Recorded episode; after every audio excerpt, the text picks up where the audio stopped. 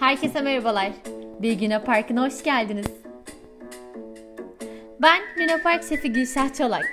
Bugün benim doğum günüm. 33 yıldır bu dünyada varım. Umarım daha birkaç 33 yıl daha bu dünyada olurum.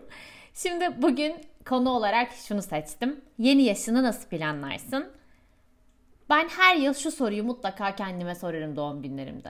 Bu yılın en güzel noktaları neydi? Bu yılın bana hediyeleri neydi? Diye.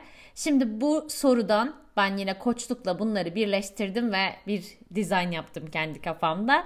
Öncelikle söyle, bu yılın hediyeleri neydi diye sormak. Bu yılın hediyeleri neydi diye sorduktan sonra da bunların benim için önemi, değeri neydi diye sormak. Mesela benim için ilk Bay Fok'tu. Bu yılın en büyük hediyesiydi bana. Oradaki herkesi çok seviyorum. Buradaki bunun benim için neden önemliydi kısmı, değeri neydiyse bağ kurmak, destek, sevgi, bilgi, sosyalleşme, bunların hepsi benim için çok önemli değerler ve Bay Fok'ta bunları bulabiliyorum. Üretmek, fayda sağlamak.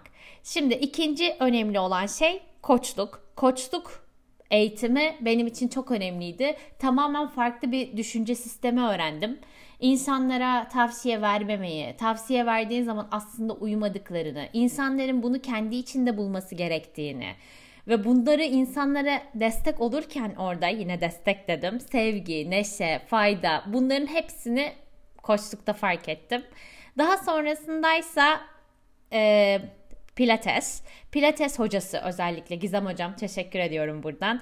Gizem hocayla birlikte çalıştığımda da sağlığın ne kadar önemli olduğunu, gelişimin nasıl takip edilerek gitmesi gerektiğini, bunların benim için ne kadar önemli olduğunu fark ettim.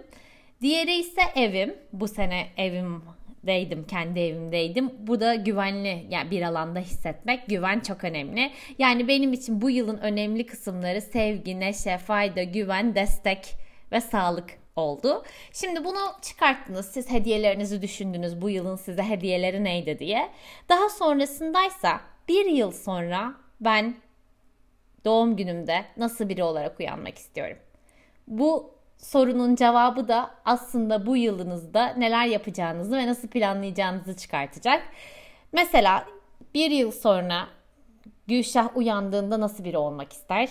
Gülşah uyandığında koçluk yolunda daha ilerlemiş, ekonomik olarak daha iyi bir yerde, daha öz şefkatli, daha kabul halinde insanlara, çevresindeki insanlara karşı, daha fit.